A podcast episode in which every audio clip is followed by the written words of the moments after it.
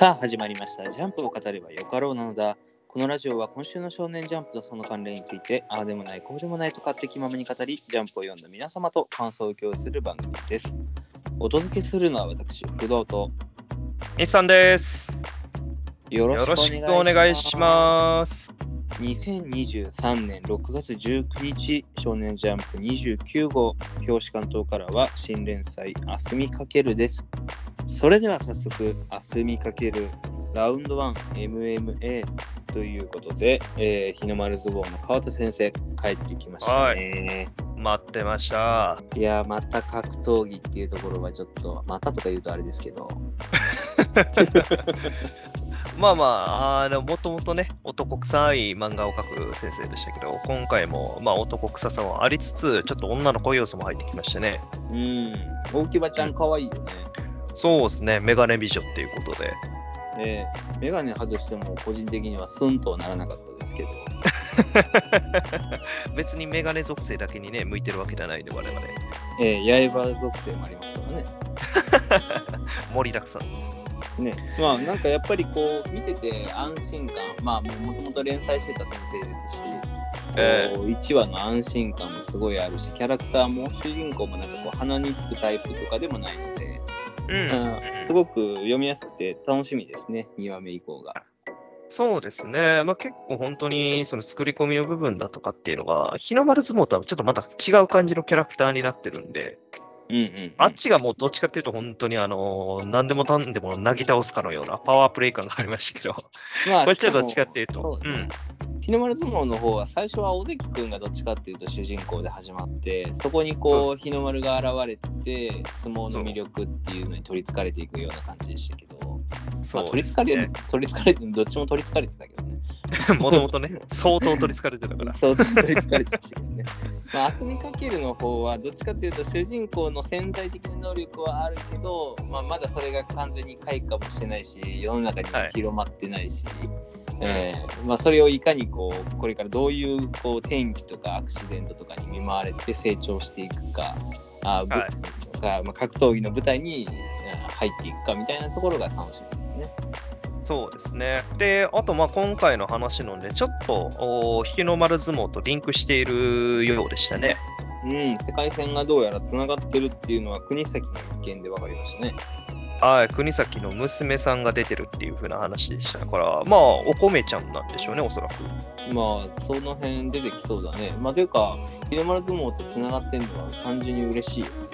また見れるですねと思ううん、まあ、国崎お米ちゃんがでかくなってるんやったら、作中から17年だとか、もしかして20年ぐらい経ってる可能性あるんで、まあ、出てくる連中ってなると、まあ、それこそ、総合の国崎行った、あ国総合に行った国崎とか、荒木源之助とか、あとは医者やってる五条優馬とか、あの辺が出てくる可能性あるのかもしれないですね。まあ、もうそれで言ったら、もう最終の相手はね、もう横綱の日の丸でいいのかなと思いますけどね。総合に乗り込んでくる。そこに乗り込んでくる最強横綱みたいな。いやあのそれこそグラップラーバキの世界ですから。いや、まあ、日の丸はね、体型の問題で、あ体格の問題でね、あのー早熟といいますか、早々に引退する恐れがあるっていうふうには言われてましたからね、さすがに今も大相撲に生き残ってる可能性は低そうですけど、まじゃあもう往年の柴木山親方でもいいかもしれない もうだいぶおじいちゃんですけどね。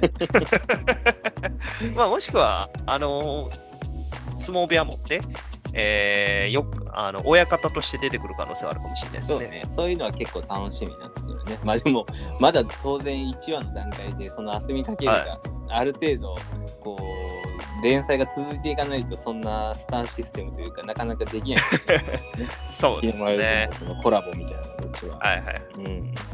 今回の、今回っていうか最近のあのウィッチウォッチじゃないけどね、そういう展開ああ、がありましたね。それなりに連載が続かないと許されないからね。ああ、いやでも逆に連載がやばくなったら、テこ入れみたいな感じで出てくる可能性もあるかもしれないです。珍しいね、テこ入れで過去の作品からキャラクターが出てくる。人気御礼でっていうのだったらわかるけどね。はいはいはい。まあでもちょっと語り抜けましたけど、あすみかけるの表紙関東カラーのとはいは関東カラーのところにはいろいろなやっぱり一種格闘技みたいなところもおりあの入ってきそうですね、今後ね。そうですね、レスリングっぽいのもいますしね、左下の人何か前かよくわかんないですけど。柔道家みたいなのいたり、そうだね。なんかもう本当にいろんな格闘技種とは、あ今回のこの総合格闘技で、えー、まあ、戦っていくというか、あそういうなんかまあ 本当にグラップラー版機のジャンプ版みたいなあ、はいはい、見込みが見えますけど、うん、まあでも設定時代はおじいちゃん、ボケたおじいちゃんとかね、まあ亡くなったお父さんとかね、はいはい、結構主人公時代にも隠された闇は多そうなので。そうですね、謎のお兄ちゃんの存在もありましたもんね。そうだね。てかもう家庭環境が結構複雑そうですね。うん。あすみまあ、うん、そうですね。今、母子家庭になりつつも、おじいちゃんの介護もしつつ、で、長男はどこかに消えということでね。そうね。まあ、昨今こう、ニュースとかでも取り上げられているヤングケアラーって言われるような、はいはいはい、感じですね。まあ、それの辺はね、今週の話も早速出てきましたね。いつまで面倒を見るのかって話はね。うん。でも、おじいちゃんも、このボケてる時もあれば、武術やってる時はもう起立してるっていう。はいはいはいはい、まあ、この最強設定はまあ面白いですけど、まあ、ただ、うんこうなんか過去の回想でもあるようになんかスーパーとかどっかに行ってなんか誰かを武術でボコにしたりとかっていう怖さだけはすごいありますよね。あ確かにこれスーパーか。あ、うん、あ徘徊してスーパーの中入って店長に暴力とかですかねこれは。ね。まあそういうちょっとこうボケたおじいちゃんのまあ強いだけにその怖さがあるっていうのは、うん、あちょっと心配ですけれども。まあでもこういう格闘技漫画系だったらこうおじいちゃんがどこかでこうねあ武術を披露あ披露するタイミングはありそうですけどね。大会先にたまたま2頭が襲われてて助けてくれるパターンですかね。それはそれで。なんかもう坂本デートの高村さんみたいになそうなってくる。新種的没で現れたところでみんなボコボコにしていくみたいな。そうですね。ブツブツ言ってないところぐらいですかね、違いは。うん。まあそんなおじいちゃんとの物語も気になるんですけど、まあでもまずはニート君がこう MMA を始めるきっかけとなってね、今回、まあ、あ友達役としても出てましたけど、大淵君とか。はい、はい、はい、はい。まあ、この子もすごく物語的には関わってきますね、そうですね、同じように MMA 始めることになるわけですから、ここから同じようにその神を目指していく的な展開ですかね、あるんじゃないですか。うんそうだね。まあなんか、日の丸でいう尾関君的なポジションというか、まあ主人公のそばにいる親友役というか、まあそんな感じはしそうだし、うん、まあ大木場ちゃんはまあヒロイン兼プレイヤーとしてもね、十二分になんかあ実力もありそうだし。そうですね、まあ、男性の方の、えー、総合と女性の方の総合で二軸で進んでいくかもしれないですね。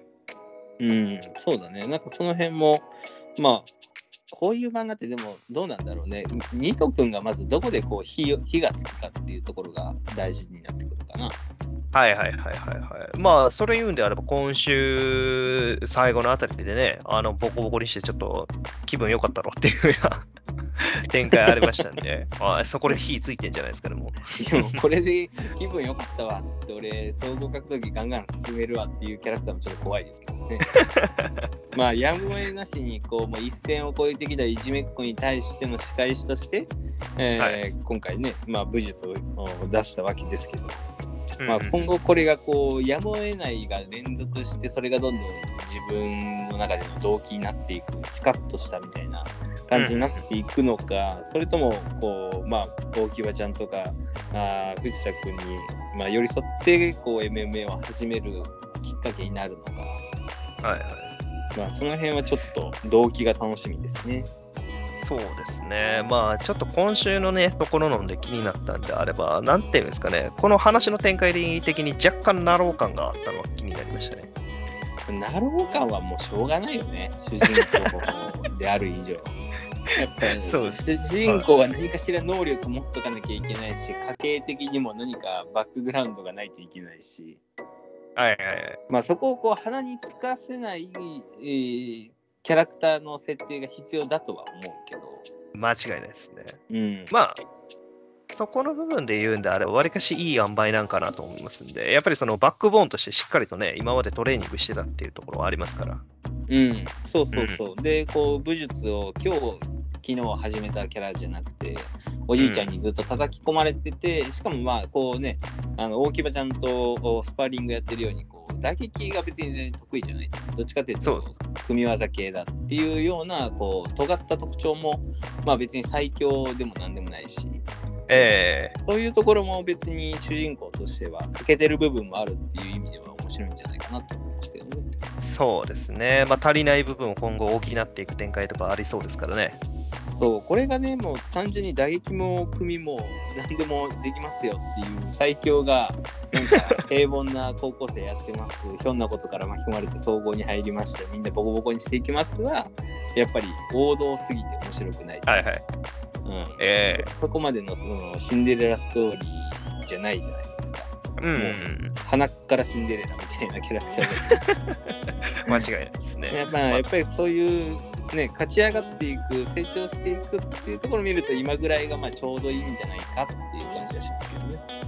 うんうんうんうんそうですね。まあ、あの、この50点、いいか悪いか50点の日常っていう風なところの保つためのっていう風な話のところはちょっと、あの、なろう感を感じちゃった部分は僕はあったんですけど、まあそこの ところ、まあ、自分で自分のその日常にこう俯瞰的に点数をつけているところってことね。そうそうそうそうそうそう。まあ、でもまあこの辺はね、うんうん、最初の入り口の部分っていう風な、まあ、キャラ付けっていうところではね、ありですから。そうね。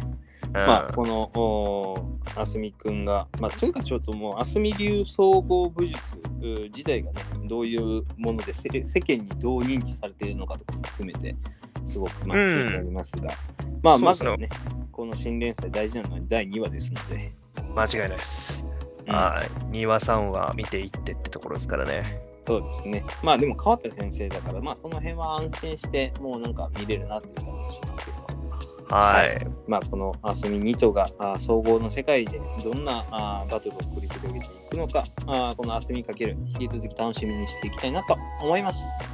はい。続きまして、あかね話第66席忘れようか。えー先週から引き続き、えー荒川前座あ選考会ですね。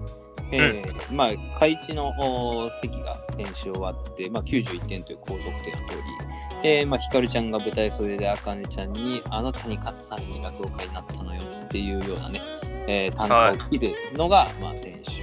で、まあ、今週、そんなひかるちゃんの一席、えー、という感じでしたが、まあ、まずは一見師匠との、まあ、この修行のところからですね。うん、そうですね。まあ、ここに上り詰めるまでのエピソードっていうところでしたね。うん、まあこの声優を切り捨てずにこう落語を突き進んだ、まあ、両方を両立させたっていうところはやっぱり一見師匠のお指導もあったみたいですね。そうですね。まあ、一見師匠としてどういうふうな考えを持ってやってんのかっていうのは分かんないですけど、まあ、声優の仕事があるからこそ完成できる落語があるっていうふうな意識なのかもしれないですね。そうね、まあ、今回それが完全に、えーうん。出てきましたが、まあ、過去にもこのやっぱり、まあ、落語の中でも邪道と言われるものにもないちゃんと歴史があるんだなっていう感じでしたけど、はいはいはいこの声色を変えて、えー演じてた演じてきたあーその邪道のおと言われた芸、まあ、8人座頭という領域展開がされてしまいましたけど、ね、これ領域展開ですか？もう言っちゃいました。いやまあもうでもひかるちゃんのこれがやっぱり、えーまあ、能力っていうとあれですけどこの茜話においての力になるんでしょうね。まあ、技術ですよね。うん。まあまあこれが彼女の特徴であり個性でありまあそうね技術だっていう感じですけどなんかもう最後あのひかるちゃんが8人分のなんか霊を背負ってるみたいな感じになるじゃないですか。そうですね。なんか過去のあの先代たちを背負ってるかのような。ね、ワン・フォー・オーですかね。シャーマンキングのワンシーンあみたいになってますけどね。もしくはワン・フォー・オールですかね。まあ、フォールか。まあ、なんかもう、ね、そういう能力にしか見えなくなっちゃうんですけど、まあ、はいはいバトル漫画じゃないのでね、まあ、8人座頭というその声色を変える、まあ、一見師匠が最初にね、声色を変えず口調や話し方で役を演じ分けるのが落語だって言っているのが、まあ、まず振りとして使われてるあたりがやっぱりうまいですね。そうですね。まあ、落語の王道としては実際言ってる通りっていうところに対してそれを裏切るやり方を突き進めという話があったわけですね、今回ので。そううね。まあ、だからこそ最初、こう声優の仕事もさせながら、落語としての土台を磨かせて、で、その最後の最後に全部忘れて、自分のその声優としての力量を上乗せさせることでっていうようなね、まあ、ひっくり返すような、まあそういう見せ方っていうのはやっぱりまあ茜話自体もそうですけどうまいなと思いますね。そうですよね。まあ本当に声、っていうか、あれですよね。ひかるちゃんまだだいぶ若いのに、こんな8人分の声色を変えられるっていうのはとんでもないですよね。まあね、でも我らが山寺宏一さんなんてね、ずっと変えてましたもんね。デーベテラン、デーベテラン。まあそうですよね。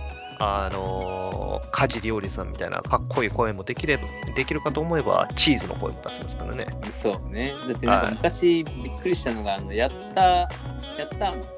ああ、はいはいはいはいはい。なんか十数役 まあちっちゃいロボとか、あのはいキャラクターは少ないんですけど、なんかええそれぐらい山寺宏一がずらーっと最後のキャストのところに出てきて、はいはいはいびっくりしたことを覚えてますけど、まあ、あの人もまあね、映画の吹き替えでマスクとか印象深いですけど、ええやってま本当にこう声色をこう自由変幻自在に変えれるって言われる声優さんってなると、まあ、山寺さんが山ちゃんが一番最初に出てきますかね。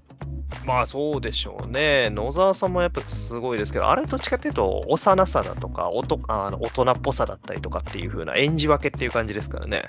まあそうだね、まあ、野沢さんもご飯5点悟悟空を。使い分けてる演じ分けてるのあれはすごいよね。そうです。バーダックだとかターレスとかもいますよ、まだ。どうちゃうねんって聞いたらわかるんやけどその名前だけ並べられた時にどうちゃうねんって思っちゃいますもんね。間違いないですね。うんうんまあ、やっぱ本当にまあそういう意味では確かに声優さんって改めてまあすごいなって思いますけど、うん。まあ、ヒカルちゃんがね今その能力をまあ落語に上乗せする形で、まあ、邪道としてはまあ邪道かもしれませんが、まあ、これはファンにとっても落語が好きな2の人にとってもうん。で、まあ、今回言ってるようにね配信にも入るんじゃないかっていうところですね。そうですね。まあ言ってしまえば一般客としては一番わかりやすい方法ですよね。まあ確かにそうね。うん。僕らがパッと聞いたときにどっちがどっちやっていうのはちょっと分かりにくかったりするかもしれないですからね。普通の声色を変えずやと。まあ確かに。それは分からないね。まあよほどやっぱりこう上手い人じゃないと僕らにとってもその辺が誰が喋ってるのか分からないって結構しんどいですもんね。そうそうそう。あれ今のどっちやったんやろみたいになりかねないですから。まあそういう意味ではこの邪道ではあるけれども声色を変えてのキャラクター分けっていうのができるっていうのはまあスッと入ってくるかも理解はしやすいしそのうん分物語にこうのめり込めるっていうメリットはあるかもしれないですね。そうですね。まあそれこそ落あの落語のラジオとかも当然ありますし、そういった部分でも使えるってなるとやっぱり武器が多いですね。そうね、これはちょっとあかねちゃん勝てないんじゃないのフラグがあれですけども。うんはいはいはい。まあ今週まだね、点数は出てきてないですから、そもそも海地さんに負ける可能性すらありますよ。これでも一軒師匠が普通に20点出してきたら面白いね。いや、もう、可愛さあまりにね、うんそう、身内身内って20点出してきたらう。ちの弟子、うちの弟子言ってね、やってくる可能性ありますから。ね、一軒師匠ってでもなんかおちゃらけて、まあ、遊んでそうに見えて全然そんなことないんですねっていうのはちょっとあれでしたけどね。ああ、まあまあまあまあまあまあ、そこはやっぱ違いますから、うん真打ちですからね。むしろ弟子のこういいところをひたすら伸ばしてくれるしこう仕事のところも考えてくれるっていう、うんはいはいはい。ねあれ？シグマ師匠。考えてるのかなあの人 あの人弟子のこと考えてるのかなやばいっすね。荒川四天王のうち2人は株上がってますけどね、今のところ。一生と一軒、ね、そうですね。残いりのやーあ2人はるはずどうなんのかな。なだよシグマ師匠が上がるタイミングが、そうですね。うんはい。そうであってくれはい。階層で上がってくれる展開が今後欲しいところなんで。そうね。まあ、この辺はもう原作の末永先生に、あのね、分かってるよねっていう、アンケートでもっときましたからね。シグマ師匠の株上げとかないとまずいよっていうところは、まずいよ。うん、まあ、ラスボス展開かもしれないですから、逆にね。まあ、それも、まあ、シグマ師匠はね、どっかで見せば絶対ありますよ。まあ、てか、なんかこれまでもあった気がするんですけど、なんかちょっと薄れてるんですよ。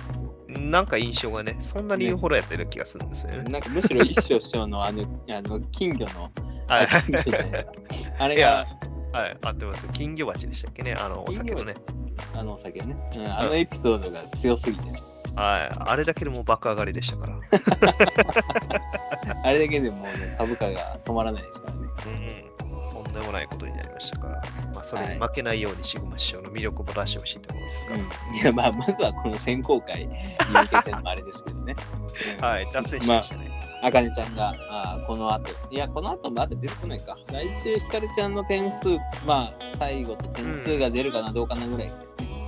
まあ、さすがに点数が出て、その次、あかねちゃんが出る手前の段階までっていう感じにもなるんじゃないですかね。そうね。まあ、うんあかねちゃんの心がどこまでこう動揺されてしまうのか、まあ、もしかしたら負け戦になる可能性だってありますから。そうですよね。まあ、そもそも海一さんに対してどこまでの点数をつけられるのかっていうところがそもそも気になりますんで、はい。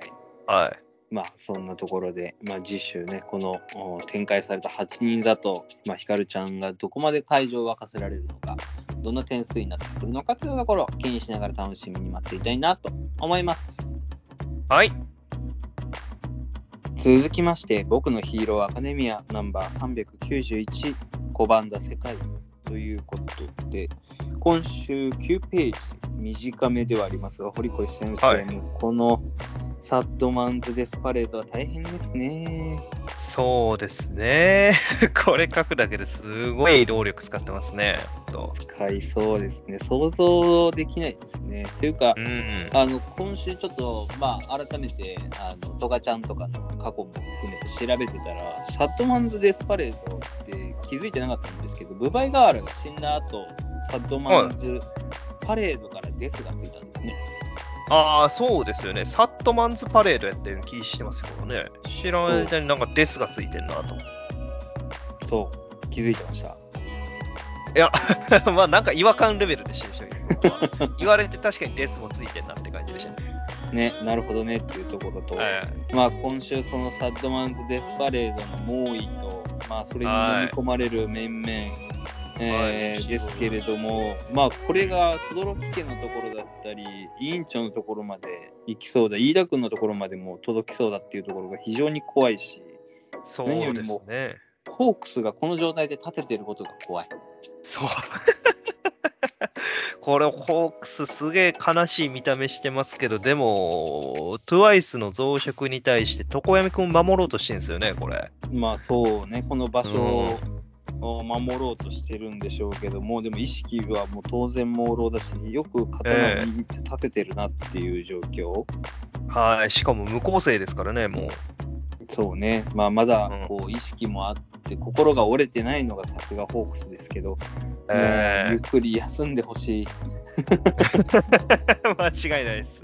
もうこんな状態になってしまう。しまってるのがすごいショックですしね。まあ、その中でもヒーローとしての教授を貫き通してるのはかっこいいですけどね。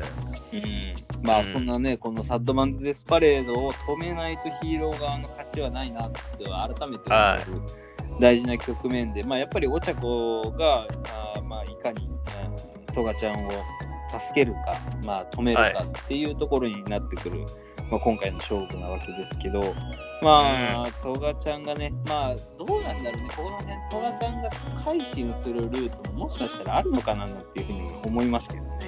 あー、仕留めるんじゃなくて改心っていう方向性ですよね。まあ、もしくは説得して諦めるってまあ、はいは今、なんでそんなことを思うのかというと、こうトガちゃんが TWICE に変身して、えーまあ、倍々に増えていくのはできるんですけど、まあ、ええ信楽に変身しての個性を使ったりとか、まあ、もともとのその TWICE が持ってた個性自体の使用はできてないんですよね。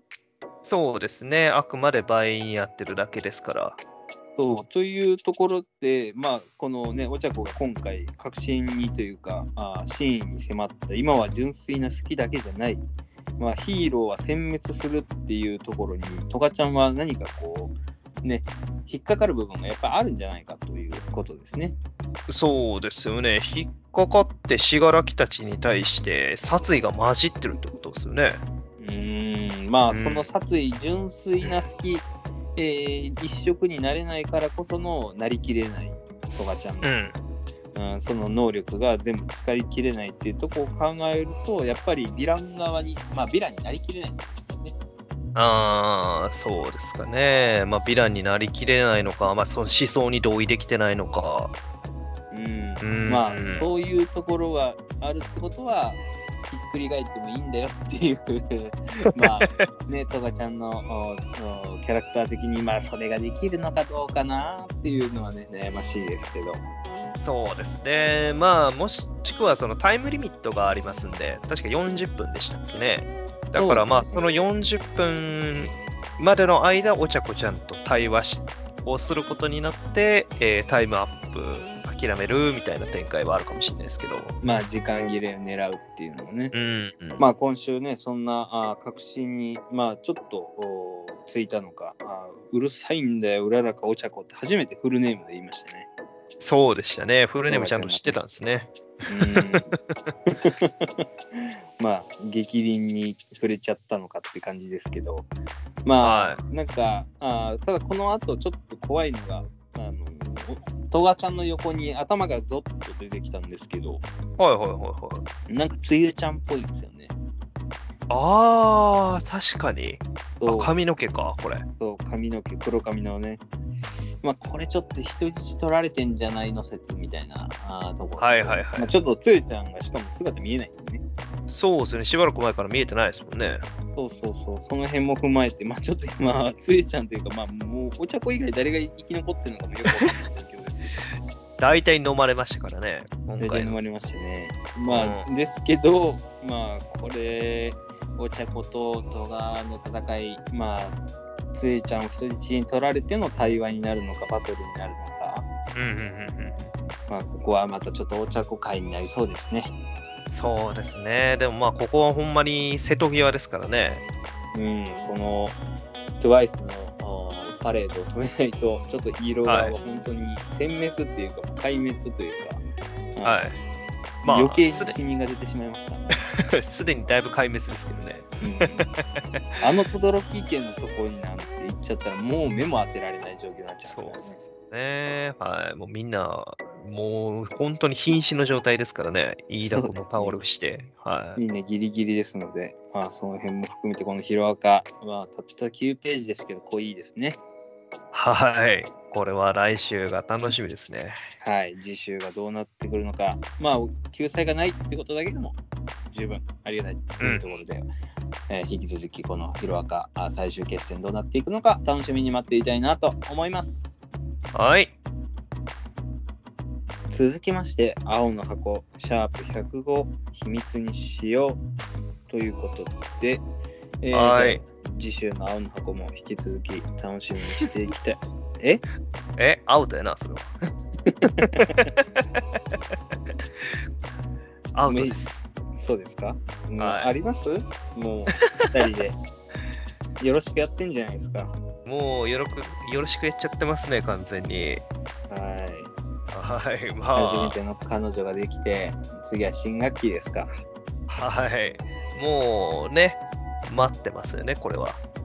いいゴミ分ですね。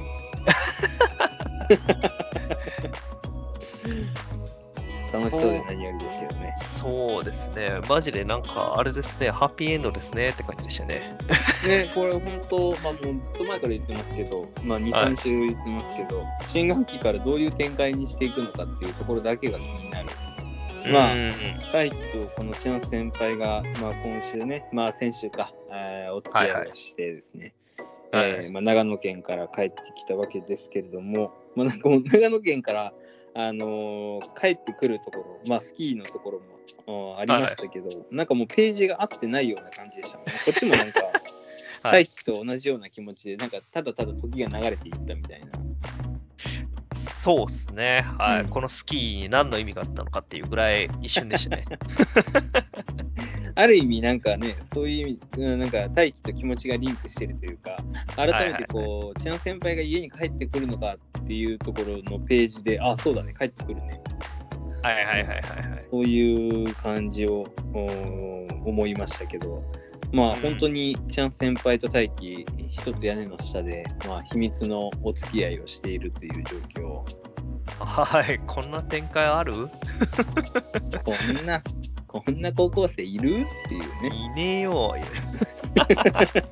いねえよな。いやー、まあ、なんでしょうね、今後の展開として。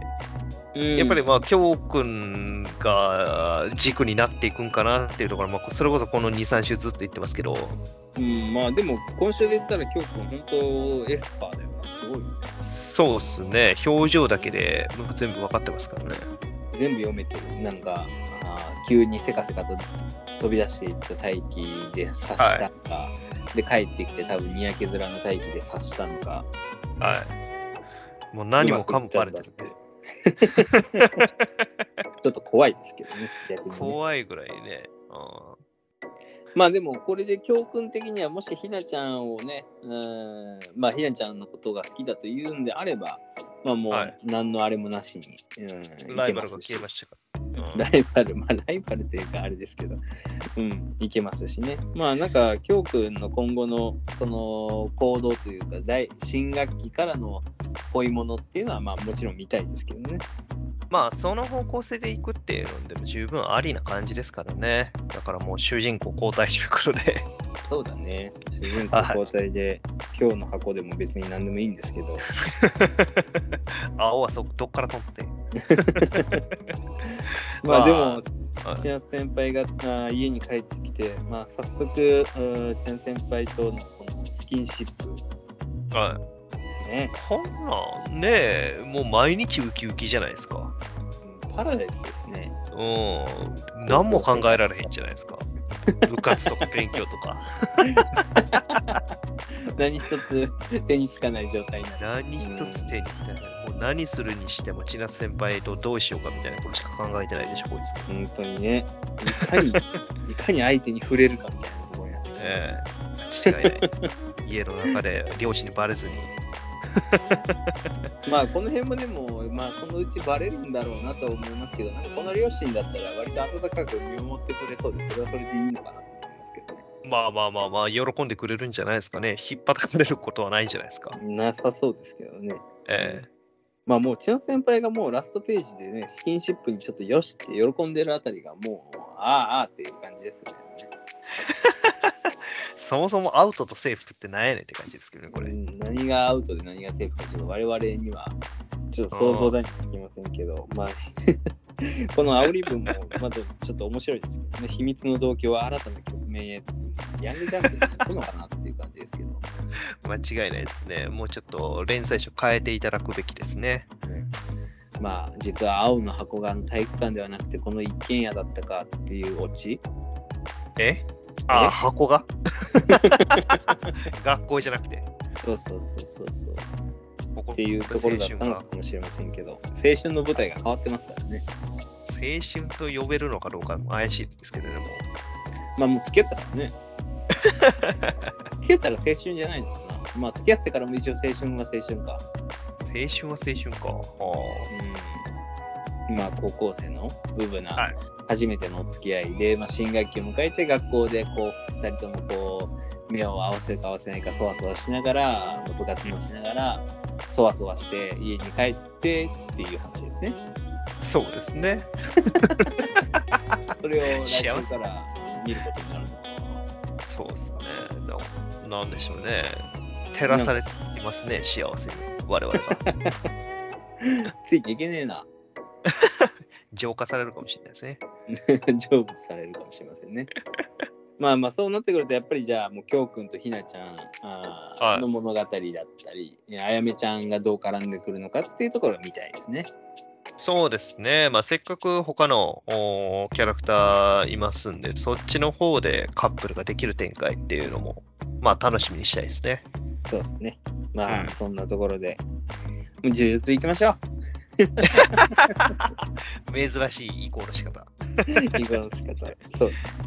まあ、そんなところで、青の箱の新学期がね、どうなっていくのかっていうところは、まあまあ気になりますので、またまた楽しみにしていきたいなと思います。はい。続きまして、呪術廻戦第226話、人外魔境新宿決戦丸4ということで、ふう、危ない危ない。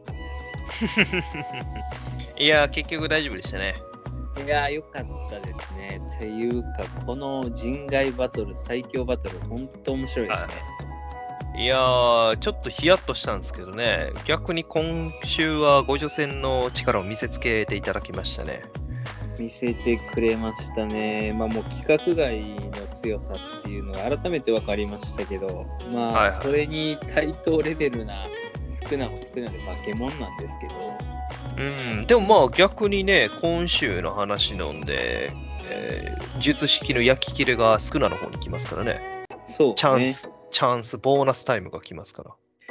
まあ本当先週ね、えー領域展開のぶつかり合いでどうなることかと思えば、まあ、無料空将が外角から壊されてしまって、まあ、結局福森寿司の勝ちで、まあ福森寿司の必中効果、まあ、8って言われるようなあのバツバツバツバツってねサイコロステーキに本当はなっちゃう。普通のキャラだったらサイコロステーキになっちゃうようなところはやっぱ五条先生自体だとやっぱりこうもう RPG でいうところの111ぐらいしか食らわないからですね。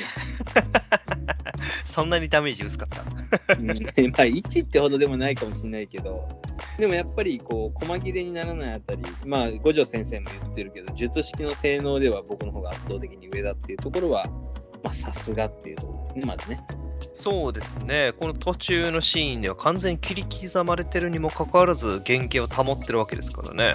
そううん。まず福間水氏の前で原型保てる時点で強すぎるんですけどね。はい、まあ前の福間水氏の時、それこそサイコロステーキどころかなんかもうチッリになってましたからね。うん。そうそうそうそうそう。ふわーって消えていってましたから、そうならずに血まみれになってる時点でとんでもないですよね。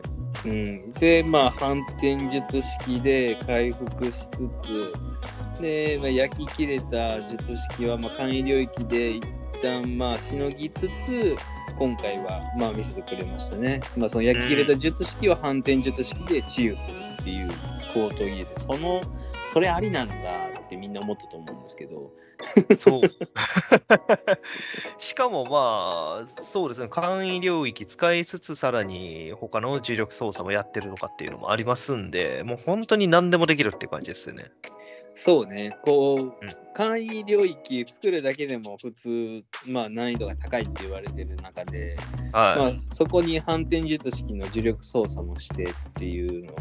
で、えーまあそのままフィジカルでのバトルも入って、うん。まあやはりこれがあートップレベルなんだっていうのは多分見てるみんなも見てる読者の僕らもそう思ったと思うんですけど。そうですね。いやいや、硬すぎるしね、強すぎるしね、ということで、やっぱ現代最強の術師ですから。そうね。まあ本当にまあ先週で、まあ、負けるわけないって僕は信じてましたけどね。あれ？首落とされたとか言ってなかったっけ？西さんは死ぬかもしれないって言ってたかもしれないですけど。え？逆逆。あなた、あの首を切られたシーンでもう首と胴体がわお別れになったんじゃないのか言ってましたね。だから反転術式。でも五条先生が明確に反転術式使ったのって今回初めてかな。あまあ、使わざるを得ないレベルっていうのはね、あの、あ過去編ではありましたけど、ね、伏黒伏黒パパの時に使ってたからね。そうそうそうそう。うんまあ一応オートで使ってますからね、そもそも。そうだね。まあ本当にその辺五条先生の戦いは、あーやっぱ最強たるっていうところを見せてくれて、まあでもさっき言ったように、福間水氏の後、焼き切れた術式、まあもちろん、攻守交代みたいな感じで、次、スクナの番になるわけですけど、はい。まあ同じようにスクナもじゃあ反転術式で術式を治癒すればいいのではっては思うし、はいはいはいはいはい。まあしかもスクナ側にはまだ屠殺の影砲術と、あと風雅もあるし、そうですね。まあ、うん風雅がどこまで強いのかって感じはありますけどね。あーまあ確かにね、あの火の術式自体が、うん、五条先生にどこまで通用するのかっていうのはある。うん、それやったらまあ、やっぱり徳佐の影法術の方が強そうですからね。まあ確かにバリエーション豊富だしね、まあ、フードはあくまであの富士山相手の術式だったかもしれないけど。ですね。まあ、炎っていう風な部分でそんなに効くのかっていう疑問点がやっぱりあるので、まあ、うん、通常の術式と福間水師、徳佐の影法術、まあ、もうふ普通の術式の方は見せましたからね、やっぱり徳佐の影法術じゃないですかね。まあマコラか。うん、まあ、ほら、出てくるでしょうね。そうだね。でもここまでもう紫と赤と無料空所もまあ見せてるし、ちょっとその辺のこう、あ五条先生があの切るカードの後の少なさも怖いですよね、改めてね。はいはいはいはい。まあそうですよね。あれ、まあ、結局マコラに見せる必要があるかっていうとそうではないみたいでしたからね。うん、そうなんだよね。その少辺なに見せて、うん。少なに見せた上で、うん、やればいいわけですから。やばい考えたらもう紫も赤も効かねえのかって思うとやばいよね。うんうんうんうんうんまあ、あとはもう無料級賞ぶあ、でもあれも一応やってるっちゃやってんのか。どうなんでしょうね。その辺もちょっとマコラの、うん気になる部分。まあ、てか過去に一回、ね、えー、伏黒の先祖と五条先生の先祖がぶつかり合って負けてるんですよね、はいはい陸が、ね。あまあそうですね。う。うんん。あ、いや、相打ちですね。相打ちでしたっけ？相打ち、相打ち。なんかその辺もこうフラグとなって、今回の現代においてはみたいなのもありそうですよね。はいはいはいはい。過去とは違うっていう展開ですね。そうそうそう。まあなんか個人的には今回福間水氏のこのあの門みたいなところを壊せばいいのかなとか思ったりはしましたけど、この辺もなんかありそうですね。まあ、触れられてましたね。こいつを壊せばいいのかっていう話でしたけど、まあ結局壊せんのか壊せないのかっていうのはやってみんとわからん感じはありますね。うん、まあなんかその辺先生の陸眼でわからんことはないと思うんですけど、はいはいはい、はい。ラストなんか、あー福名を、うんこの福間水氏にぶつけてるあたり、福間水氏自体にも何か意味はありそうな気するんですけどね。まあ、ぶつけられるんやったら壊せるっていう話はあるかもしれないですけどね。うん、ね、うんこの辺がこう、福名にとってのデメリットみたいな、縛りみたいなのがまだあれば、それも突破口になるし、まあでも何にせよ五条先生のこの最後のページの、ああ、振動って言いながらも、全回復していくところはかっこいいですね。そうっすね。ちょっと前までも血みどろやったのがもう傷になってそれが治っていくんでしょうね。そうね、このバトルはどうなるかちょっと読めないですね、本当に。あー来週休みってことだけは分かってますけど。そうですね。はい。再来週ということですから。はい。まあ、このスクナ VS うん五条先生のバトル、まあ、どういうふうにえー決着するのかはまだまだ先になるかもしれませんけど、はい。はい。引き続き楽しみにしていきたいなと思います。はい。続きまして、坂本デイズ、デイズ123一発ということで、えーまあ、スラーを、タイにいるスラーを追いかける坂本さん。まあ、坂本さんらの目的はスラーのお確保と、おアキラちゃんですけどね。えーうんまあ、そこに今回、えー空港でちょっとロストバゲージをしてしまったあー平介と、で、平介の、まあ、協力する形で、ヒョウさんと、まあ、ひょあーこの2人がコンビを組むことになったわけですが、うん。まあ、今週、ちょっともうやっぱりヒョウさんやばいですね。もう今週末のでね、展開的にちょっと危険な匂いがしますね。もうありとあらゆるフラグを立て切って、まあラストの熊の実のお到着とともに、ヒョウさんのなんか上に主張性が僕は見えちゃうんですけど、あの視聴性が見えるかって聞かれますね。聞こえそうですね。はいい。やー、ちょっとあんまり死んでほしくないキャラなんですけど、まあ、てか、オーダーのメンバー的には全員そうなんですけど、ええまあ、なんていうんですかね、今までのその生い立ちじゃないですけど、やってきたことを見せて、で、自分に似てるやつを見つけて、で、強敵と相まみえる。もう完全に受け継く展開じゃないですかね。もう終着点が見えたキャラクターのこのストーリーというか、あーそんな感じはしますけど、まあでもやっぱりヒョウさんってね、努力の人だったんだなっていうのも改めてこう過去を知って、うん、うんうんいいキャラクターですよね。心優しいし。そうですね。天才キャラではなく努力して今の地位に上り詰めた、認められたというわけですけど、まあそこがね、平介に被るところがあったわけですけどね。うん、まあこのオーダーをね、えー示して化け物みたいな天才たちと肩を並べるためにってもうオーダーとして入ってる時点でヒョウさんなんて立派に化け物ですけど、まあ、間違いない確かに、うん、他の面々見たらもっと化け物はいるっていうところはまあそうねって感じですけどはい。まあそんな報われなかった学生時代のところも含めてまあこのヒョウさんキャラクター性はねすごくいいんですけどまあ今週ね現れちゃった熊の実が本当になんかもうトマト潰すぐらいの感覚で人潰しちゃってるのが っていうか、何もかもなくなってんのがびっくりしましたね。ねなそうね肉体消えてメガネだけ残ってますんで。服ですら、うん、そう。血しか残ってない。確かに血とメガネだけ。まあこの熊の実のこの、まあ、能力っていうとあれですけど小道具が何なのかも気になりますねああ、そうでしたね。なんか引っ張る力があるっていうところはあー見せつけられてましたけど、あとはまあ脚力がすごいっていうところですか。うん、そまあそうだね、脚力の凄さは。確かに今週も分かったところではありますね。うんまあでもやっぱ平介がやっとおライフルは取り返せたので、この辺は2人で戦うことになるんでしょうけど、そうですねバトル自体はすごい楽しみですね。うん、まあやっぱり平介とのコンビっていう風になってくると見せ方も面白くなりそうですからね。うん、肉弾戦と後ろからの援護射撃で、うん。あー攻めていく。まあなんか、この2人の能力とキャラクターだけで言ったらすっげえ強い感じはするんですけど、あはい。新キャラの熊の実さんがそんなうわー言うてやられるわけにもいかないと思うので、間違いないですね。はい。まあ、よくて相打ちといいますか、お互いにまあ引く展開になるのか、悪いとやっぱりひょうさんですね。まあ一番人気は確実にヒョウさんが死んじゃうことですよ。一番はい人気って言い方おかしいのか、一番オッズが低いのは。面白いですね。倍率低いですよ。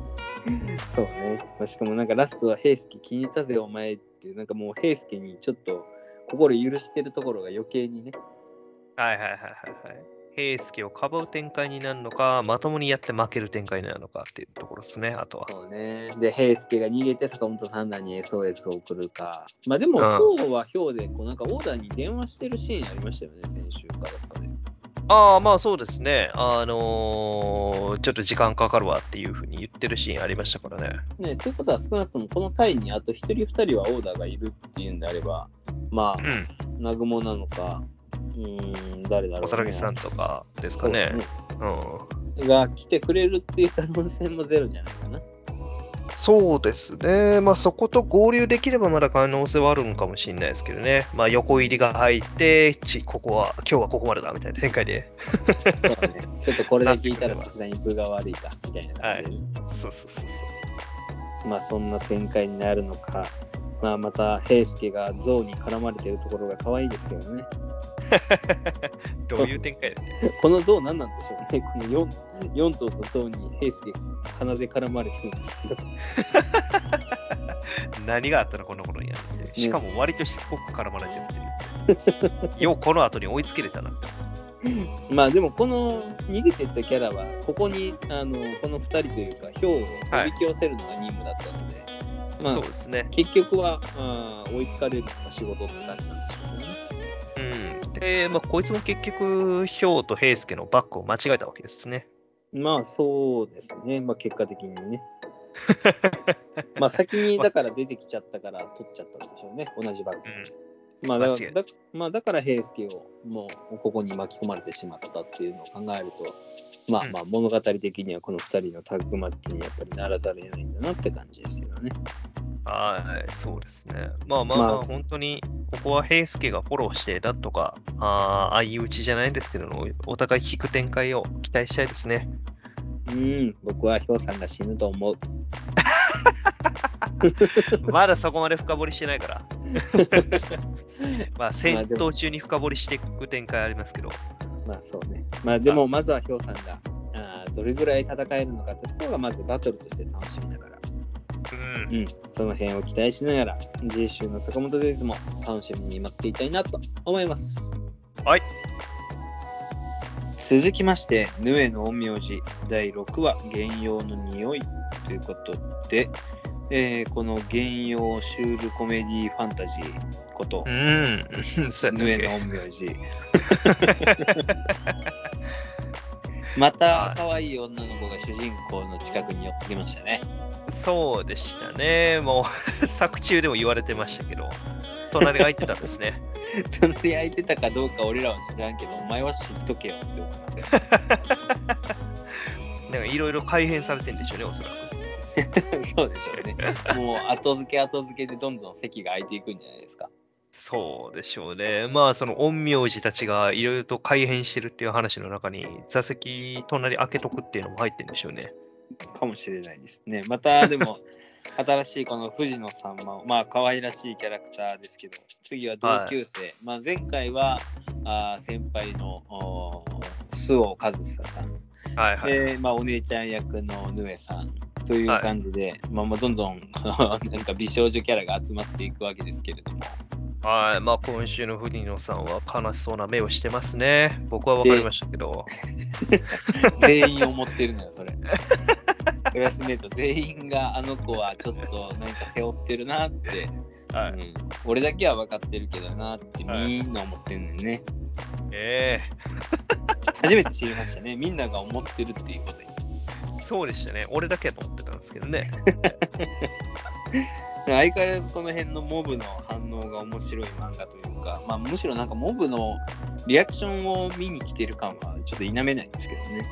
間違いないですね。教科書を見せるっていうのをイベントというかっていう感じですけど。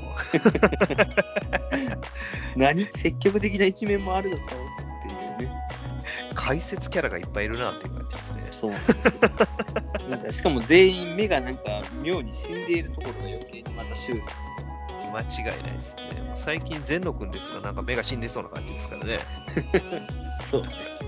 まあこの辺でも絶対作者はもう、あのこの辺のリアクションが面白いってことに気づいてやってる感はもう拭えないですね。まあまあまあまあ、間違いないでしょうね。こんなシュールなもん狙ってやらないとなかなか難しいですから。そういう意味では、まあ、ある意味天才かもしれない。今までなかった、ここまでリアクションがシュールすぎるのは。モブのリアクションをここまで見せつけてくれるのはなかなか面白い試みでしたよね。坂本ゼイズはもう不干渉かっていうくらいリアクションがなかったですけど。そうね。全員が何も感じてなかったからね。はい。うんまあしかもここが学校っていうのがもうずっと舞台として固執するならまあ余計にモブはこう数的にもおこと欠かさないし、いいかもしれないですけどね。まあ、本来学校だったらもうちょっとクラスメイトとかでね、キャラいてもいいんでしょうけど、うん、もう全のいれば、マジ のモブですからね。もう全野と矢島と美少女以外書く気がないのかっていうぐらいあの適当ですもんね。はい多分来週キャラ一新されてそうなぐらいですからね。絶対あの主人公のクラスメートたちの顔定まってないだろうっていう感じですよね。はい来週座席すら変わってそうですからね。確かに。確かにまた横が空いてるかもしれませんしね。それこそ。どこ行くの、藤野さん。うんまあでも何せよこう藤野さんが関わってきて、まあ、ヌエさんというキャラクターを探しているというか、まあそれはヌエは当然陰陽師側からすると、あー目標というかターゲットになっちゃいますよね。ええそうですね。まあ、まあターゲットというと、なんかヌエの力を奪うことっつってますけど、ヌエと契約しなさいとかって言ってるのもなんか気になりますけどね。ああ、本当だね。この辺全然読んでなかったわ。本当だ。藤野さん、ヌエと契約してこないといけないのか。なるそほうですよ。はい。ど。要するに力を奪わなきゃいけないのかっていうのはもう丸々書いてるな。そうです。展開のためにとりあえず会おうとしてるっていうわけではないですからね。なるほどね。モブ、特に理由が。もうモブしか見てなかったわ。はい。えーこのこの物語、ヌエの陰陽師、こういうストーリーちゃんとやるんですね。このまま。まあ、どっかでまた改変される可能性ありますからね。あの、カードで目が隠されてたけど同じようにね。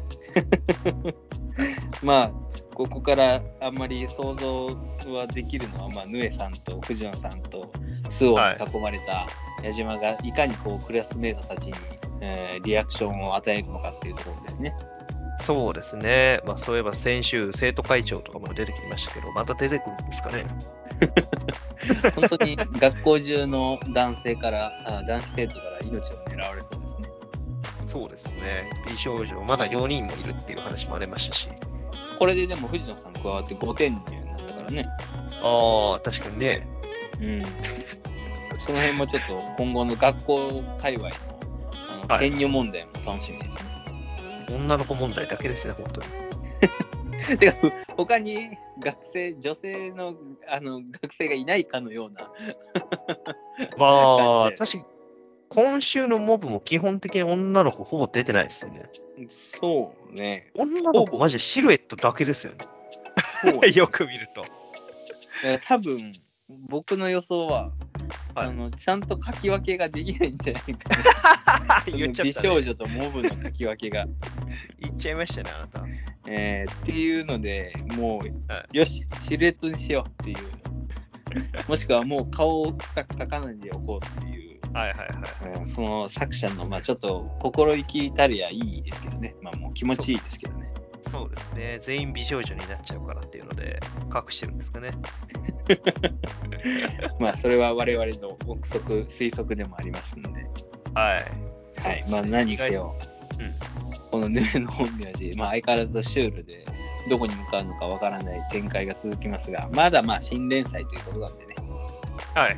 温かく見守りながら、引き続きこの展開、楽しみに待っていきたいなと思います。はい。続きまして、暗号学園のいろは第28号、戦地に働けば角が立つ、戦場に差をされば流れ去る、以下略ということでね、えー、今週のいろはですけれども、いやー、掲載順位もだいぶちょっと安定してきたんじゃないですか？そうですね、なんだかんだ、まあ、中堅とは言わないまでも、うん、後半のぜあの下位打線の上といいますか。綺麗なこと言うんじゃないよ。まあなんか経験上打ち切りラインは超えてきてる気はしますね。ですね、ねこの辺行ってたらまだいいんじゃないのかと。まあ逆に言うと天幕キネマがちょっと心配ですけど最近。うん、ちょっとやはり、まあ、あの扉絵で脱いだあたり、だいぶ危ないなという感じはしましたね。はい、見せつけてきたなって感じはありましたね。まあでも、まあ、よほど僕と日産の一票が重かったのか、暗号学園は。あなんとかあ復帰というかあ、ちょっとずつ順位が上がって安定してきているのは、はい、まあ嬉しい限りですけど。はい、熱い思いを込めて送っといてよかったですね。ですね。まあでも、本当に、まあそれは冗談ですけど、あのマダミス編はやっぱりちょっと不評だったんだなっていう感じの掲載順位のあ最近の推移でしたね。はいはいそうですね、まあ、逆にこの、まあ、クラス対抗マッチになってから良くなってきましたからね。そうね。うん、まあ、先々週のタユタンのところからね、だいぶ面白かったし、はいはい、展開的にも分かりやすいし。うん、暗号っていうよりかは、まあ、先週はこう、どっちかというとパーティーゲームみたいな感じで、はいはい、それを読み解くのもすごく分かりやすくて、えー、読者側としても楽しかったし。そうですね、うん、ちょっと最近難解な暗号からちょっと謎解きレベルになってきてるような感じはありますね。そうね、まあそれは本当に、うん、まあバカな僕らからするとありがたいよね。そうですね。低知能な、はい、IQ の持ち主の僕らからすると、はい、レベル落としていただけた感じはありますね。はい、そのじゃ暗号学園のいろはから暗号が消え去る、ね、僕ら味方をしてたので。まあそういう意味では本当に、えー、ありがたい、えー、ストーリーになってきてますが、まあ、今週のところもね、だいぶこうキャラクター同士のストーリーっていう感じで暗号がどうのっていうのもなかったのでそういうところも分かりやすい。うん、まああキョラさんとね、えー、ユカコのこのタッグマッチになってくるんですが、まあ、あ今週で言うと、本物のユカコはどれだ？どっちだ？あもしくはどっちも偽物かっていうところを見分ける勝負。はい。うん、で、まあ、ゆか子とキョラさん、あー東秀斎さんとの、まあ、過去のね、えーまあ、気になる部分でしたけれども、この見せ方も面白いですね。両者側からのおゆか子の見せ方というか見え方。はいはいはいはい。そうですよね。いや、最初にこれロングの時のゆかこさん出てきた時はおっと思っちゃいましたね。めちゃめちゃ可愛い、かっこいいですね。そうですね。なんかスケバンみたいな感じですけど。もうこれでいいんじゃないかっていう、完成されてる感ありますけど、あまあ僕はベリーショーの方も好きですけど。僕は完全にロングの方が好きですね。はいはいはい。いいですね、この過去ゆか子。まあ、そのうん過去ゆか子を、なんか、あーストーリーを説明してくれる集団側の説明と、首なし側での説明で、なんかもう、それぞれ映画にできそうな感じしますよね。そうですよね。結局どういう理由で、ね、キョラリンの方の仲間になったのかっていうのが、いまいちわからないところがまだありますからね。まあ、今回のゆか子のおちょっと自分があ考えてるところをも踏まえると、あやっぱり東秀斎さんがお友達になりたいだけなのよからあ一緒に仲が深まっていったっていうのは間違いないんじゃないですか？まあなんか洗脳っていう形ではない気はしますけどね。まあそうでしょうね。洗脳とは違うでしょうね。だからまあ、うんわりかし本当に浸水してるっていうところじゃないですかね。うん、そういう意味では本当にこう腹心の友になった、あーうん側近に置いてくれて心を許してくれたキョラさんに、ゆか子もお心を許したっていう理解でいいんじゃないかなと思うんですけど、でも、うんまあ、ゆか子を奪われた側のお首なしからすると、まあ、おぞましき自動搾取集団の奴隷になってしまったっていう見方は、その取られた側と取った側のそれぞれの視点で描かれてるので、まあそういうところは面白い見せ方だなと思いますね。そうですね。まあもしかしたらキョラリンがすごいカリスマ性を持ってて、洗脳に近い引き込み方をしてる可能性もゼロではないかもしれないですから。まあ、それも、うんまあだそういう意味も含めて、こう見る側によってストーリーって変わるよねっていうはい見せ方が難易度6のゆか子のこのクエスチョン87っていうところが面白いよね。はいはいはいはい。そうですね。どれがあー正解のゆか子なのかというか、ゆか子のストーリーなのかっていうところはまあ、あでもこれよくよく見たらクエスチョン87と88があるんですね。87はあくまであのゆか子の過去が、まあ、このどっちの表現が本来正しいというかあー正解なのかっていうところじゃない？で88は今回の、まあ、本題のゆか子をど,、まあ、どれが偽物かっていうこのオブスキュラカメラオブスキュラのゲームの問題じゃない、あー要するにゆか子が実際にはあのーキョラリンに本当にあの友達として、えーくっついたのか、それとも洗脳されたかわいそうな人なのかっていうふうな質問ってことです。えー問題ってことです。まあそうだねいうのが、どれが真実かまあどれがまあ多分全部真実なんだろうけどまあまみ見方が変われば物語も変わるから。あ、はい。まあだからそこの87はさておいて、80、え ?80、そうだね、8ですね。86か、87か。87はゆか子の過去の問題として置いておいて、88が今回のこのタッグマッチにおける、キュラリンが正解しないといけない問題だね。うん。ですね。だからまあ結局これ2人のどっちかが本物なのか、もしくは両方とも偽物なのかっていうふうなところでしたけれども、そうだね。まあでもなんか鏡で2人とも正解っていうのもありそうですけどね。ああ、まあそうですけどね。だってなんかゆか子これ映ってるの見たら、なんか両方ともこれ反転、左右が反転してるだけのような感じもするんだけど、そんなことないか。ああ、まあお互い見てる方向が一緒やったりとかしますしね。ああ、確かにふシワの位置が一緒っすよね。反転してますね。そうかな。うん。まあ、まあ、もしくは言われてみればともうん偽物か。まあ、でも何にせよ、それを東秀斎さんが当てないと、友達を名乗れないらしいです。はい。うんでもまあ確かにその鏡っていうのはマジかもしれないですね。服のシワとかが全部反転してますからね。まあ、っていうふうに、まあ、僕らは推測しますけどね。どうなんでしょう、ねうん。うん初めて、いや初めてこの正解できる。正解できる。正解できるビッグチャンスですね。ワンチャンあるかもしれないですね。じゃあ、まあ結局これが僕は両方とも本物で。おーもう逆に僕は両方とも偽物って方でいきましょうか、じゃあ。なんかもう、何でもええ感じ。センペリかけますか。センペリックしますか。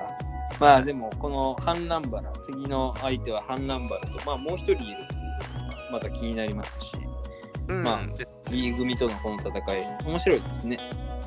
そうですね、こういうみ、まあ、キャラの深掘りを絡めてきたのがなかなか面白いですよね。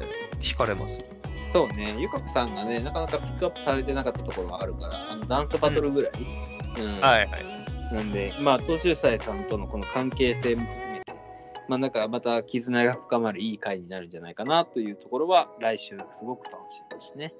そうですね、キャラの深掘りがあった方がやっぱり愛着も湧いてきますから、楽しみですね。。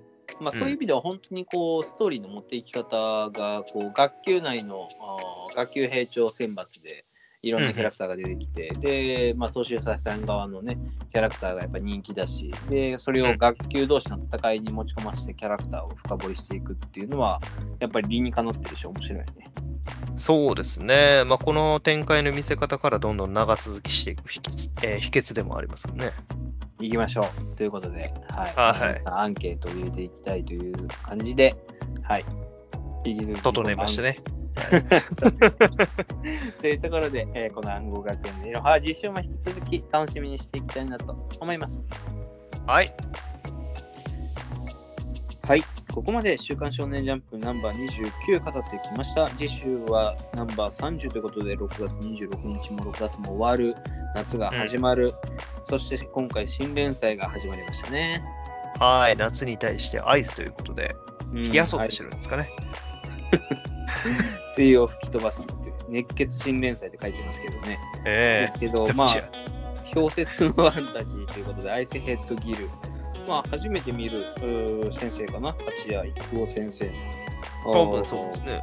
ファンタジー系っていうところで、まあ、この辺はちょっと楽しみにしたいですね。僕も魔法使い系だったら、あの氷属性が好きなので、そうでしたっけ？えー個人的には。はい。はいはいはいはい。もう、で物を持ってるんで、バイキングとかも関連するような感じだったりするんですかね。ああ、なるほどね。雰囲気的にね。うん雰囲気的にね。うん、確かに。まあ、その辺のちょっと第2弾の新連載も楽しみですし、まあ、来週はちょっと残念ながら、ワンピース呪術廻戦お休みなので、ええまあ、その辺は住みかける青の箱、坂本デイズなんかも楽しみにえーしていきたいなと思っております。はい。はいというところで、まあもう、鬼滅の刃のアニメもね、えー終わっちゃって、えー次、柱稽古編が確定ということで、まあ、それは絶対確定なんですけど、まあまあそうですね。でも、柱稽古編ってどれぐらいの話数になるんだろうなとはちょっと思いますね。結構ありますよね。関数で言ったら2、3巻ぐらいあるのかえ、あそんなあったっけか。な。2巻ぐらいはあったと思いますけど、はいはいはいまあでも、無限上編もラストにつながる大事な局面ですからね。そうですね。となると、まあ、無限上編がアニメになるのか、映画になるのかってところですね。まあ個人的にはアニメの、あアニメ映画の3部作ぐらいを期待したいところですけどね。まあ、それが一番濃厚ですよね。うん。まああれをやっぱり映画で見たいなっていう願望はあるし、まあ、はい。興行収入がえらいことになるんじゃないかっていう楽しみも 個人的にはあるというところで。モアダブルも、うん、癖になってそうですからね、あの興行収入。間違いない。はい。まあそんなところで、えーこのジャンプ自体、まあ、いろんな各地でまだ鬼滅の刃もね、えー盛り上がっているところですし、はい、はい次週のジャンプもまた我々楽しく語っていきたいなと思います。えーはい YouTube、Twitter の方やっております。皆さんからのコメント、感想なんでもああれば受け付けますのでお願いいたします。はい。それではまた次週お会いしましょう。本日お届けしたのは私、不動と。みーさんでした。ありがとうございました。バイバイ。バイバイ。